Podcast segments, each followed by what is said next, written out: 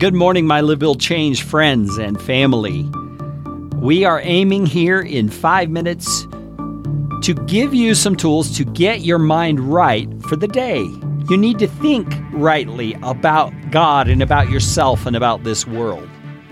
And yesterday, I got off on a little bit of a rant toward the end. I hope it didn't strike you wrongly, but I was using politics as an example of where we believers in Christ, who have so much more to live for than anything this world has to offer, get embroiled in the things of this world in ways that aren't helpful and aren't productive for the purposes God has in mind.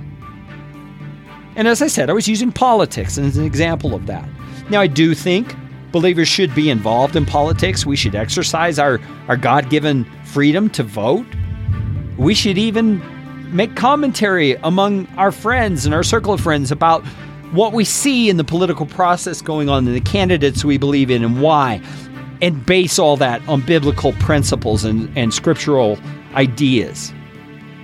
But in this last election cycle, especially, I saw so many believers getting their hopes pinned on a candidate or on a cause or on a party, and so opposed to another that they li- lived, breathed, talked, slept that cause, that candidate, that issue.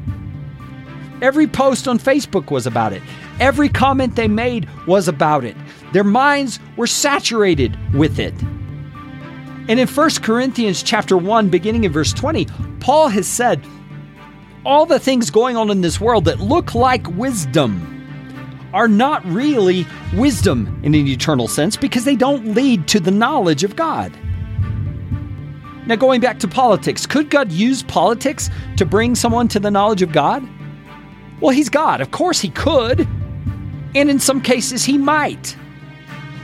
But Paul's point here is that we are not to put our hope and our trust in the wisdom of this age because the wisdom of this age does not, generally speaking, lead to the knowledge of God all of those so called experts out there don't get to a knowledge of God through their expertise.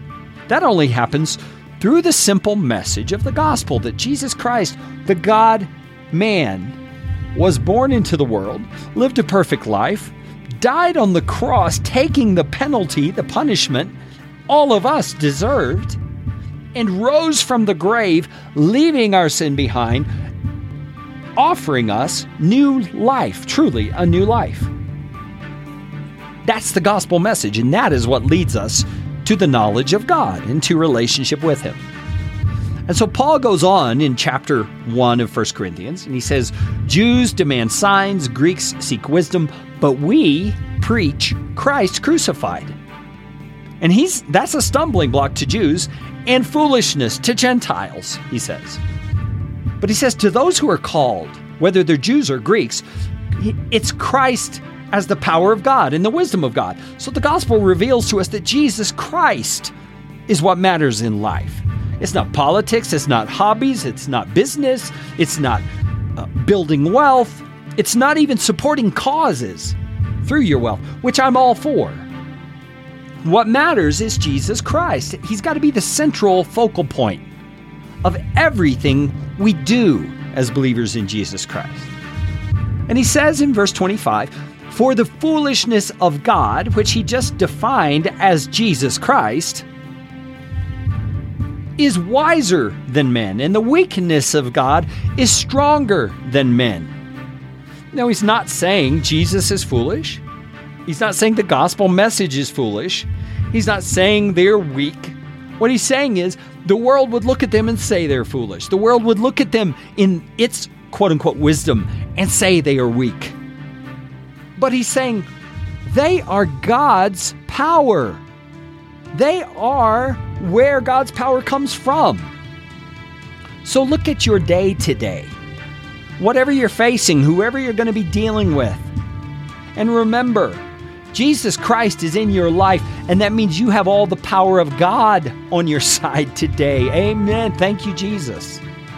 That's the truth.